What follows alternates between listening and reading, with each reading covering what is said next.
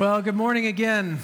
Uh, just as a little announcement uh, before we begin, if, if you want to move forward, if you're feeling crunched, there's some extra seats uh, up here in the, the Saints section.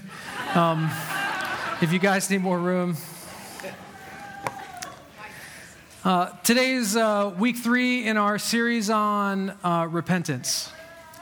Every year, we want to focus on a habit of grace, a spiritual discipline, a practice that the Bible gives us to position us to be able to receive God's blessings and walk with Him and to grow uh, in our not only our knowledge of Him but in our relationship with Him. And so it's been good talking about repentance. I've I've learned a lot. I really have, and it's been so good to uh, to re, to learn new things and to remember again God's gift of repentance. Today we're going to begin uh, a two part section on repentance um, about something that, that hits close to home for a number of us and that may, has, may have haunted some of us for many years. This is a book that I own. It's on my bookshelf. I've read it. Uh, I've read parts of it multiple times. It's called Dug Down Deep. Dug Down Deep. It's written by a guy named Joshua Harris. Uh, anybody over the age of 40 knows who Joshua Harris is. Uh, back in the late 1990s, a young man, he wrote a book called I Kiss Dating Goodbye. And, uh, and uh, so a lot of people kiss dating goodbye, actually. It was, a big, it was a big movement in Christian circles. If you're not familiar with it, no worries. But he went on to become a pastor. He became the lead pastor of Covenant Life Church in Maryland, and he served there from 2004 to 2015. Uh, during his tenure there as a lead pastor, someone that I looked up to in different ways, he, they, he published his book in 2011 called Dug Down Deep. Dug Down Deep. The, the subtitle is Building Your Life on Truths That Last. Uh, on the back it says, Don't settle for superficial faith. He, he had recommendations by people you may have heard of. John Piper wrote a recommendation of the book saying, A humble, helpful, courageous testimony to biblical truth. That's good. Johnny would never write that about me. That's, that's nice. A guy named J.I. Packer, a great biblical scholar and teacher, said about this book, a humbling, compelling, invigorating read. Now, I don't know what that means, but it sounds so good. I did read the book, and I thought the book was fantastic. I was a youth pastor, and I actually got this while I was a youth pastor and walked through some of the principles in this book with my students, telling them that you want a faith that is real, that's going to change your life. You don't want to just know it, you want to live it. And then in 2015, he uh, resigned Kind of surprisingly, no one expected it, although there was some scandalous news around some of the church dealings, but not with him personally. So he resigned in 2015, and he told everyone that it was a humble move and that he wanted to go to school and he never really went to Bible college and seminary and he wanted to learn, so he went to graduate school. Sounds humble, sounds good. No one heard from him for a while. Then in 2019, he shocked the evangelical world through Instagram, stating that he was divorcing his wife, leaving their three children, not in a home like it ought to be. And not only was he leaving his wife, he was leaving the faith. And he, part of his Instagram, he wrote this I have undergone a massive shift in regard to my faith in Jesus. The popular phrase for this is deconstruction the biblical phrase is falling away. By all the measurements that I have for defining a Christian, I am not a Christian. It hurt the people in his church. He was their lead pastor for 11 years. He was a great Bible teacher. He's a wonderful communicator. I mean, he's, he's talented. He did a TED talk in 2019. I don't recommend any of his stuff after 2015, but He's a powerful communicator, he's gifted. And there were people in his church that thought, is my faith even real? And a lot of people ask the question can you lose your salvation? Can you lose your faith? Can you, can you fall away like what he's saying from the faith? I don't like the term lose your salvation for two reasons. One, it's not mentioned in the Bible about losing salvation. But two, in order to, quote, lose salvation in that sense, Jesus has to first lose you. And that doesn't seem very possible. If you're sealed by the Holy Spirit in God's hand, covered by the blood of Jesus, there's no condemnation for you. Once you've placed your faith in Jesus and you know Him and love Him, you are a born again believer. You, you must be born again to inherit eternal life. But the question has been asked by Christians since the first century. Maybe you know someone in your life like that. I have another book up here, it's a Bible. On the front is an inscription that says, uh, Alex, a bondservant of Jesus Christ. I was Alex's youth minister. I loved him like he was a younger brother to me. I remember the day that he came forward to give his life to Christ. He had a not great background, kind of like me. He gave his life to Christ and he was all in it. He even went to Bible college. At my recommendation, we would meet together. He bought this Bible because it was a Hebrew and Greek word study Bible, and he wanted to know what the words meant because I taught my kids you don't need anything else. You need, you need God, you need His truth. Every word matters. I believe in the inerrant, infallible, inspired word of God. This is authority like no other. There's no man, there's no, there's no denomination, there's no quote church, government. Nothing is above the Bible. This is our faith and practice right here. And so I taught him, you, you read every word, and he did. Went to Bible college, told me he was going to be a minister, felt called to ministry. After his first year of college, he, uh, he got hurt by the seminary, and then he got hurt by his church friends, and then he stopped going to church, and eventually he didn't want to go to church. And it got to a point to where uh, I was at his house. He never left me. He knew I loved him. I still love him. But he told me he was going to throw away this Bible because he no longer wanted anything to do with with this. And I said, Dude, you can't throw that away. He said, Well, you either take it with you or it's going in the trash. I'm throwing it away. And I took it home. So many times I opened this Bible up and I just wept for Alex. How, what happened? He, he was in ministry. He was, I mean, of all the students, I was like, this guy's going to go the distance.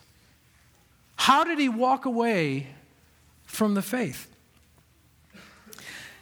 My understanding of the scripture is that you can't be unsaved once you're saved. There's no way to unsave yourself. You, you don't have the power to do that. I still think that. I believe that. Don't just think it. I know what the scripture says about our assurance. But this question, because of these scenarios, cause us to step back and say, wait a minute, is our theology correct? Is it true that you can't walk away? And when people ask that question, undoubtedly all of them go to Hebrews chapter 6. And the reason why we're beginning the discussion now on this passage is because at the center of Hebrews chapter 6 is the idea of repentance. When is repentance impossible? On the road to repentance, is there a dead end sign somewhere? No. Is it true that you can all of a sudden get to a point to where you're never going to repent again. And it's just, it's over for you. No second chances. Well, people read Hebrews chapter 6 and feel unsettled about that question from the passage. So I'm going to read Hebrews chapter 6 with you. Hebrews chapter 6, verse 4. For it is impossible, in the case of those who have once been enlightened, who have tasted the heavenly gift, who have shared in the Holy Spirit and have tasted the goodness of the Word of God and the powers of the age to come, and then have fallen away. What does that mean? To restore them again to repentance. It's impossible to restore them again to repentance. Since they are crucifying once again the Son of God, And, it, and the, the actual Greek is just to themselves. ESV takes a little liberty to say to do themselves harm, but it doesn't use the word harm. It's just to themselves. They crucify again to themselves the Son of God and holding him up to contempt. Maybe your translation says putting him to open shame. It's two participles about crucifying him, putting him to open shame, and it's tied to an indefinite, or uh, uh I'm sorry, an, inde- uh, an infinite infinitive verb to restore. It's, it's tied to this infinitive. And so people read this and say, whoa, at some point, it's impossible to bring somebody who's listed in Hebrews 6, 4 through 6, it's impossible to bring them to repentance while they're doing these two things. So, does that mean at some point it's impossible to repent? Well, in, in order to answer that question, we have to look at the context of Hebrews 6. We have to look at the letter of Hebrews 6. We have to do a little bit of study. Now, listen, I, I know you guys are mentally strong. Some of you binge watch shows for four hours in one sitting. So you can handle this. For the next few minutes, we're going to look at the context of Hebrews because we want to understand what does this mean? At some point, is repentance impossible for me or my loved ones? Is that, is, does it mean that Joshua Harris and Alex and others, does it mean there's no point even talking to them? It's over. That, that ship has sailed. No need to pray for them, no need to witness to them, no need to do anything. They, they're done. Is that what it means? I don't think that's what it means. Sorry to kill the tension in the room, but but in order to understand the passage, we have to get around the context. So, to understand the context of a letter, you kind of begin with who's writing this letter, and no one knows. No one knows who wrote Hebrews. But we do know who Hebrews was written to. So there's a series of three questions we're going to walk through a little bit just to understand the context. Who was it written to? Why is he writing, writing to them? And when is it impossible to repent? So, question number one: Who was Hebrews written to? Well, if you go, if you if you read through the whole book of Hebrews, you find out the book of Hebrews. The reason why it's even titled Hebrews in our language, why we call it Hebrews, is because it's written to Jewish believers, Jews of the day that book made a confession, made a profession of faith in Jesus as the Messiah. They claim that He's the one that was to come, that the Old Testament was referring to. It's, it's, the author is writing to Jewish believers, and let me show some of that. Uh, starting in Hebrews chapter 1, he starts talking about angels. This wasn't a, a normal letter where there's a, a greeting, like it's written to this person from this person. It's written to Jewish Christians all over the world at this time. Any Jewish Christian. And so he's talking to them about Jesus is greater than the angels, God speaking to him, he's greater than the prophets, and now he's a high priest, and he kind of sticks on that. Whoever this author is, he sticks to that point that Jesus is our high priest as our Messiah. So in Hebrews chapter 3, verse 1, he writes, Therefore, holy brothers, He's referring to them as sanctified brothers. He's a Jew, they're all Jewish, and he's calling them holy, meaning they're holy in God's sight. They're saints, like what Paul would write, so they're believers. You who share in a heavenly calling, consider Jesus, the apostle and, you say it, the apostle and high priest. I'm to I'm to key on that a lot because he uses that phrase over and over, and that's what you need to understand what he's writing about. So I, I just want that to stick in your mind. Our, our, the apostle and high priest of our confession. So this author is saying, You Jews out there, I know most of you are not Jewish, but you Jews out there, just pretend you're part of the audience. You Jews out there, uh, I'm writing to you, my holy brothers, remember Jesus a part of our confession. He's our high priest. He's our apostle from God. He's sent from God specifically, and he's our high priest. And then verse 6 But Christ is faithful over God's house as a son. Jesus is God's son. Christ for them is Messiah. He's the Messiah, he's the promised one in the Old Testament. And we are his house. We are part of his family. We are part of his people. If indeed we hold fast our confidence and our boasting in our hope. What's our confidence? Go back to verse 1. It's the confession. Confidence, confession. They go together. Our confidence is that Jesus is our high priest. He's the Messiah, He's the promised one. Hebrews 3, verse 12. Take care, brothers, lest there be in any of you an evil, unbelieving heart. He's warning them. This is not his first warning in the letter, but this is the first big warning in the letter. Now, you guys be careful. Take note blepo is the Greek word. It means like to see, listen, look, look out for this, lest there be in any of you an evil, unbelieving heart. That's serious. Leading you to fall away from the living God. Now, this is interesting, and if you just read your English Bible, you won't know this. The verb here for fall away is not the same word as in Hebrews chapter 6. It isn't the same root word, it is a completely different word. It means something different than Hebrews chapter 6, verse 6 about those who have fallen away. So, this is a different verb, and you need to know that because some people get confused. Oh, Hebrews 3 says falling away is like this. That means Hebrews 6, when it says fall away, means that. It doesn't. It's a different word on purpose, a completely different verb. Leading you to fall away the, the Greek word is aphistemi. It's from apo, which means from, it's a preposition, and histemi, which means to stand. It means falling away means to stand away from.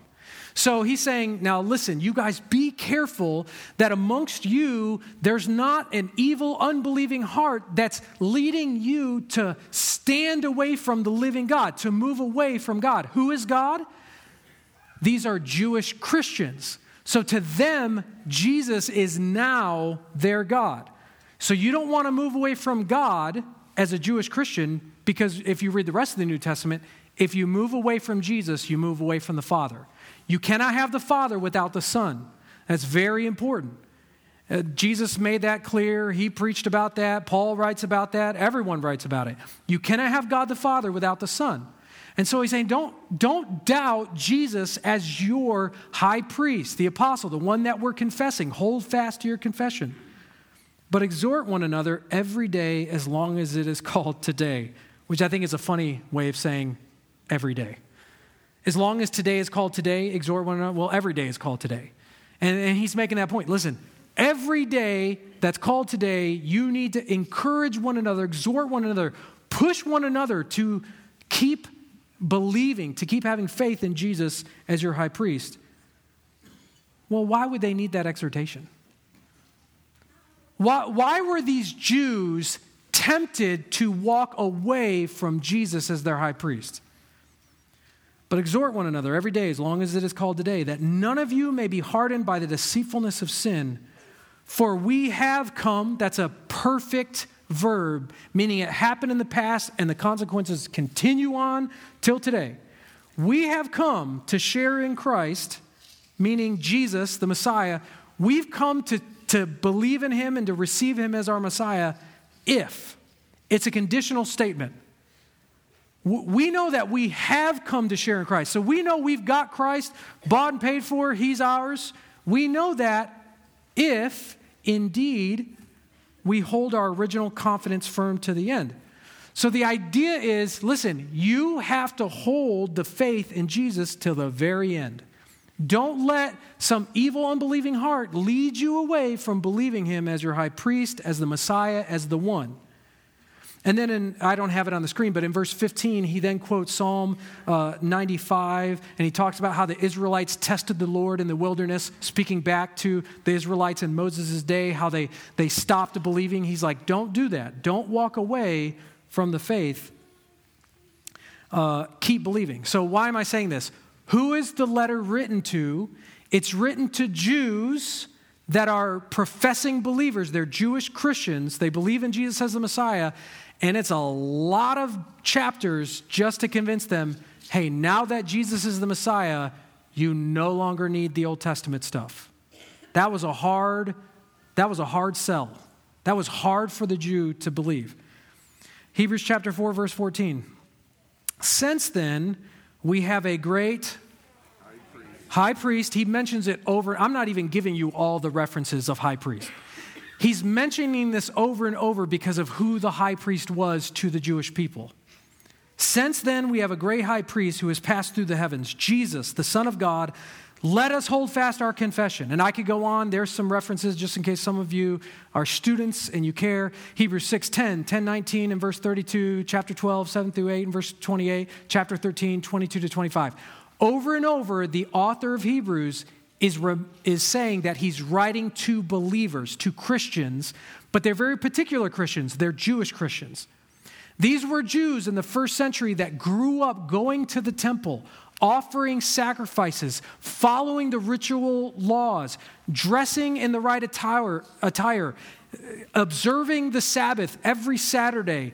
Uh, they knew all the rules to be made right with God, to be a good, God fearing person.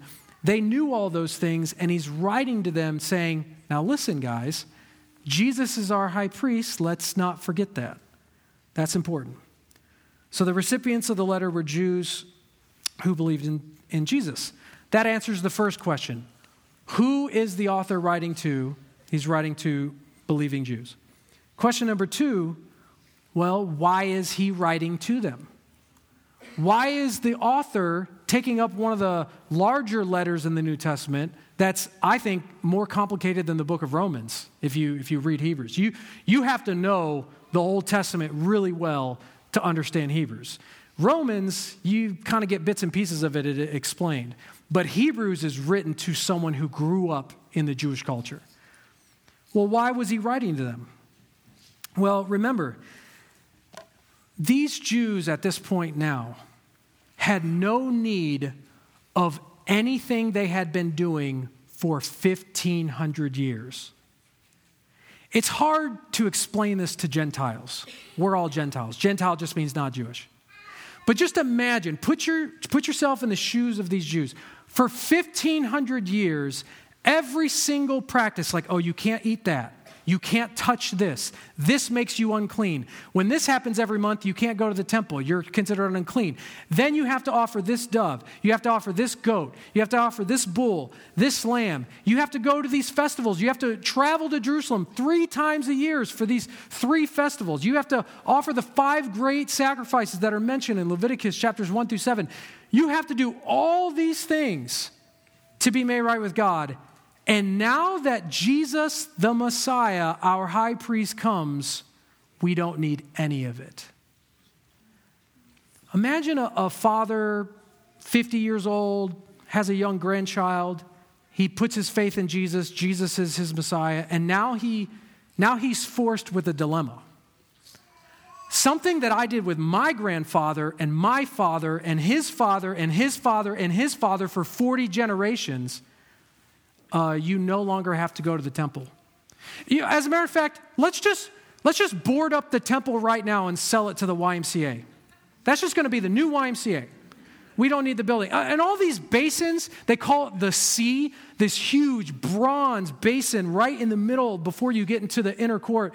Um, it's this huge, it's like 17,000 gallons of water. That's where the priests would come and wash themselves. You had the bronze lavers on the side for them to wash themselves after the offering and to clean up the offering this huge thing it's like uh, let's just let's just tip that over. Let's pour out that water. Let's uh, let's get rid of that. Uh, oh uh, we no longer need offerings. So uh, jews uh, all you shepherds we no longer need that. Oh you levites? Yeah you're you don't have a job anymore. You you no longer need to be pre as a matter of fact we are all priests. It is crazy to them. Everything they knew was turned upside down with Jesus. Jews that placed their faith in Jesus literally woke up one morning and said, Nothing that I or my family has done for 1,500 years is necessary anymore. As a matter of fact, some of it is blasphemous. I no longer need to do these things because that won't save me, that won't clean me, that won't purify me. And now, the Messiah, instead of taking care of the Romans, he wants us to go out to the Gentiles and witness to them and tell them that you can be saved and be made right with God by faith alone. You don't have to do anything we've been doing for 1,500 years. I know some of you are pretty stubborn. And if I were to ask you to change one little thing that you've been doing for 10 years, You, that preacher thinks he knows. Uh, who's he to tell me I have to change this? Like, what does he know? My dad's been doing this, blah, blah, blah. You would be so upset. Imagine if someone came and said, everything your clothing, your Saturday, your offerings, the way that you feel close to God, the place that you got to go to. Everything is different. These Jews needed so much grace and mercy from God. They had to literally change everything. And it was hard to do because this is all they knew. This is all they've been taught. And so when you walk through the letter of Hebrews, it sounds complicated. It's really not. It's just the author saying, okay, yeah, you have a ritual watching. Okay, just like, have you, do you guys remember the, there's an app for that? Like, oh, there's an app for that. Oh, you need this? There's an app for that. The Hebrew author was like, oh, you, we're ritual cleansing? Uh, there's a Jesus for that. You don't have to do that anymore. When, when, remember when Jesus was with his disciples and they started picking heads of grains and the Pharisees were losing their minds? They're like, You can't do that on the Sabbath. Jesus like, yeah, I'm Lord of the Sabbath. We, we could do this. It's not necessary anymore. Even before he died. That was before he was crucified, rose from the dead. That's before Pentecost. But even before that, he's like, Yeah, we don't need to do this. The Jews were losing their minds over washing your hands. Imagine if it's everything in your whole entire life now is different. And the Hebrew author is like, oh, uh, a blood, you need a sacrifice? There's a Jesus for that.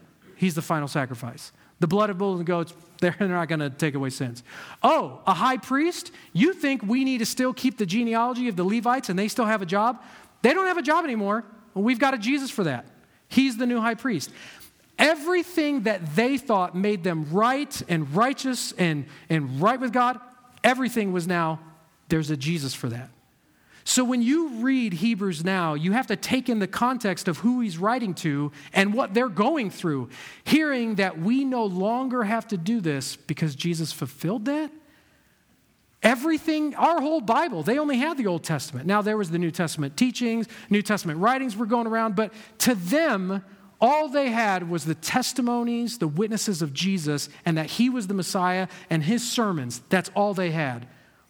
Everything they had believed before, it's like, I guess he fulfills that. He doesn't abolish it. He says, no, no, no, all that counted. You guys couldn't be made righteous. I'm the lamb, I'm the washing. You need to be baptized in me. You need to be changed in me. I'm the temple. You're going to destroy this temple. I'm going to raise it up on the third day. I am your high priest. I am a, your prophet. God speaks to you. He used to speak through prophets. Now he speaks through his son. I am the one you need. Everything you need is based in me. They had no more culture, they had no more anything. And so when you read it, you go, wow, I understand now why this author went through great lengths to explain complicated things like ceremonial washings and blood and the high priest and the temple and the tabernacle and walking through the veil. And now we have Jesus, we don't need that because the Jews needed it. They needed someone to explain to them detail by detail I don't need any of this anymore. Now, how does this relate to you? People try to find repentance and righteousness with God in different ways. We're Gentiles and we think we're off the hook, but we're not. How, where do we go to be right? What traditions do we hold on? What cultural ties do we have that we think, I'm not going to change that because that's the way we've been taught? That's who he's writing to, and that's what he's trying to explain to them. And so I'm going to spend a couple minutes prepping for next week when we actually get to Hebrews 6. Hebrews chapter 5, in verse 1, it begins a context for Hebrews 6. The author says, For every high priest chosen from among men is appointed to act on behalf of men in relation to God to offer gifts and sacrifices for sins. So, this Jewish author is reminding these Jewish Christians hey, you guys know the high priest, right? Yeah, you know how he does all these things, and this is who you want to do all these things for you. He offers sacrifices for sins. He's the one who ministers on our behalf. You know, in the Old Testament, they had the prophet and the priest. The prophet would speak to his back toward God to the people. The prophet speaks on, ha- on behalf of God to the people. The priest was the opposite. The priest ministered for the people to God. So he would bring the offerings into the temple. He would give the prayers. They would make the loaves of bread. They would burn the incense. They would do the sacrifices. So the, the priest ministered on behalf of the people to God, and the prophet was the opposite. So the Hebrew author begins with, Hey, you guys know what the high priest does, right? And they're probably thinking, Oh, yeah, I know exactly what the high priest does. We love that guy. Um, well, who is the high priest? Uh, in case you're unfamiliar, the high priest was the only human being in the entire Israelite nation who could go into the Holy of Holies and offer a sacrifice on the Day of Atonement, Yom Kippur. The only person in the whole people, millions of Jews, doesn't matter. There's one guy that's allowed to make this offering. As the high priest, they would get elected uh, each year. He would go in, he would, take, uh, he would take incense that was burned with the blood, and he would take a vial of some sort of blood, and he would, the, his other priests, they're not high priests, would open the veil. The veil was super thick, super heavy. He would walk into the place that no one else could go, and he would put seven drops of blood on the mercy seat. It looks like a box, and inside of it was the commandments, and there's these angels made out of gold looking down on it, and the Shekinah glory, if you've ever heard that term, it's just the presence of God would show up. It's the only light in the entire room except for the burning coals in his, in his left hand. He would go in and he would put the blood on the mercy seat and ask for forgiveness. The high priest would offer a bull for the forgiveness of all the priests. So, all the Levites, everyone from the tribe of Aaron, we need forgiveness. Priests are sinners we need forgiveness. So he'd offer seven drops of blood. Then he would go around to the other side and offer seven drops of blood for the people. They would be outside praying. This is a very special day, once a year, Yom Kippur. The high priest is the only one that could do that, and that was the only way that the people could say, Our sins are forgiven as a nation, we have repented, we've offered the sacrifice, and now we're good with God, and we're the only ones good with God because we're the only ones with the temple, we're the only ones with the ark, we're the only ones with the right law and the traditions. We are the only ones. Now, the author is saying, hey, you know that guy? More, that guy's more important than ever. You would never send that guy off to war. The high priest was so special. He's the only one that could do it. You know how that guy does it? And then he continues on in chapter 5 saying, Jesus is our high priest. He's the one that makes us right with God. He's the one that offers the sacrifice. You don't have to go to the temple anymore, and you don't need the tribe of Levi to be your priest. You don't have to live like a Jew that doesn't believe Jesus has come yet. You got to hold fast your confession. Jesus fulfills the Old Testament. You no longer need that. So he talks about him. He could deal gently with the, uh, the ignorant and wayward, since he himself is beset with weakness. Because of this, he is obligated to offer sacrifice for his own sins, just as he does for those of the people. I've already read that. Then in verse 5, so also Christ did not exalt himself to be made a high priest. He brings this up over and over again. But was appointed by him who said to him, You are my son, today I have begotten you. In other words, listen, Christ is our high priest, and he was appointed by God. And he's legitimate. He comes from the line of Melchizedek. So he's not an illegitimate son and he's not an illegitimate high priest. He actually is legitimate. He's right. It's according to the law. He came. And he says also in another place, You are a priest forever from the order of Melchizedek. There's a lot I could go into that, but the basic idea is Jesus is a legitimate replacement for the priest. We no longer need a high priest. Then, verse 7 In the days of his flesh, Jesus offered up prayers and supplications with loud cries and tears to him who was able to save him from death, and he was heard because of his reverence. Although he was a son, he learned obedience through what he suffered. Jesus suffered for us as our high priest. Then, verse 9, and being made perfect, and that word for perfect for them doesn't mean perfect like we may take it. It means complete, mature. And being made perfect, he was the complete one. He did what he was meant to do. He became the source of eternal salvation to all who obey him. Jesus is our only way to be made right with God. Now remember, the audience, it was hard for them to believe this because they thought the sacrifices cleansed them and made them right before God. And now that Jesus has come, it's like, dude, that sacrifice is a waste of your time. It does not do you any good. What you need is Jesus. And you need to make sure you tell your Gentile friends they don't need to convert to Judaism because that's not going to save them. They need faith in Jesus and faith alone.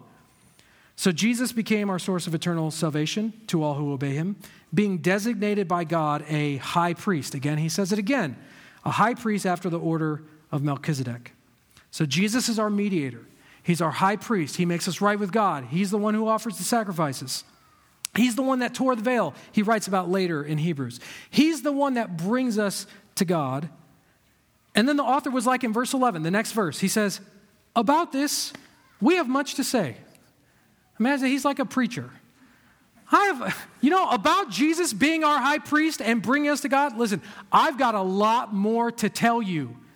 You Jews that are so used to the Old Testament, I've got great news for you. I've got good news for you. You your mind is going to be blown how much I can teach you now that Jesus is the fulfillment of all that. We can walk through the Old Testament and buddy, you are just going to be jaw open like this is great. Jesus fulfills all this. He completes all this. We no longer need all this blood and stuff. That is great. He's like, about this we have much more to say to you. And it is hard to explain. I'll admit I could tell by the looks of some of you, this is hard to explain. Since you have become dull in hearing, it's the word lazy. You have quit listening. This is, you've acted like, listen, you could talk about Jesus being the fulfillment all day long, but I've got 40 years of being Jewish and I'm done listening. They had a hard time listening. They were lazy in their listening. They didn't want to hear it. It was too difficult for them to change to hear about Jesus fulfilling all this, you become dull of hearing. For though by this time you ought to be teachers, you ought to be able to teach others what I'm going to show you how Jesus fulfills all this and he's the high priest and he completes all this. You should become teachers, but instead you need someone to teach you again the basic principles of the oracles of God. You need to relearn the beginner courses because you're, you're not focused. You're not willing to put the hard work in to learn how Jesus fulfills all this. You need milk, not solid food. We have more to say about Jesus and his role as our high priest, but you're immature. Why are you immature? Because you're not listening well. And what, what does that turn into? Verse 13 For everyone who lives on milk is unskilled in the word of righteousness since he is a child. You're not willing to put in the hard work to study, to understand the truths of God, and so you're unskilled. You, you don't know how to apply it to your life because you're not listening and you're not willing to listen. Someone's preaching it to you. Listen, I have so much more to say how Jesus fulfills all this, but solid food is for the mature. I want to give you I want to give you meat. I want to give you riches. But the only people that are able to digest this are not children, it's the mature. And who are the mature? For those who have their powers of discernment trained by constant practice to distinguish good from evil. It's those who have put into practice, who have applied the truths of God in their lives. These Jews started going back to the temple and doing the same thing they always did. They were not applying the truths of Jesus as the Messiah to their life. Instead, they were sticking to religious tradition and that's what made them immature. They didn't know how to use it because they weren't using it. They weren't listening and they weren't using it. They have all the knowledge needed for a foundation, but they're not putting it into practice. Then, Hebrews chapter 6, verse 1. This is not disconnected. He continues on. Therefore, What's the therefore, therefore? He's just been writing about Jesus is the high priest. You've got to put it into practice. You've got to understand how he changes your life. You no longer have to go to the temple. You no longer have to offer those sacrifices. You no longer need someone else to bring you to God. Therefore, let us leave the elementary doctrine of Christ, the Messiah, and go on to maturity. My heart's desire is for you to mature, to grow in your faith and understanding. Not laying again a foundation of repentance from dead works and a faith toward God. What are the dead works? This is the only place in the New Testament where dead is re- related to works. It's related to faith, it's related to other things. This is the, the only time dead works. Why is it dead works? Religious tradition. You have, why do we need to tell you again to repent from your religious dead works? Works that have the appearance, the veneer of, hey, this is doing something. This is big. This is Old Testament law. This is making a sacrifice. This is giving up money and time and everything else. This is real, but it's dead. It's dead, meaning it's powerless. It has no effect on you. The blood of bulls and goats can't save you. They can't forgive you, and they're not going to draw you closer to God. That's not what you need to do. If that were true, we would all have a different church set up. Instead of a baptismal, you know what we'd have? We'd have an altar with fire, and we'd be burning stuff every day for our sins, but we don't need to do that. Jesus fulfilled all that. We no longer need that.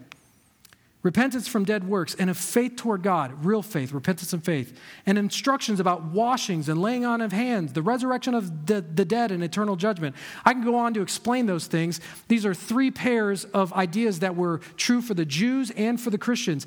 These doctrines, we don't need to lay again a foundation of this because Jesus fulfills it. Now you got to build on that foundation. And verse 3 we will press on toward maturity if God permits. Jesus said, Without me, you can do nothing. You cannot have the Father without the Son. And the Jews were trying to have the Father through the temple, through the law, through Moses, through Abraham, their father. And God made it clear listen, I understand how hard this is for you. Jesus changes all that. Jesus is now the one. Listen to him, follow him. It's faith in him. None of that stuff is going to make you righteous. You need a Savior, a sacrifice. Our maturity cannot and does not happen without Him. And so he says in verse 4, after saying this, for it is impossible. In the Greek, the word impossible is the first word. Syntactically, like in syntax, that means this is the importance. He just said, listen, we need to mature. Impossible. What's impossible? It's impossible for us to have repentance if, and that's going to be next week.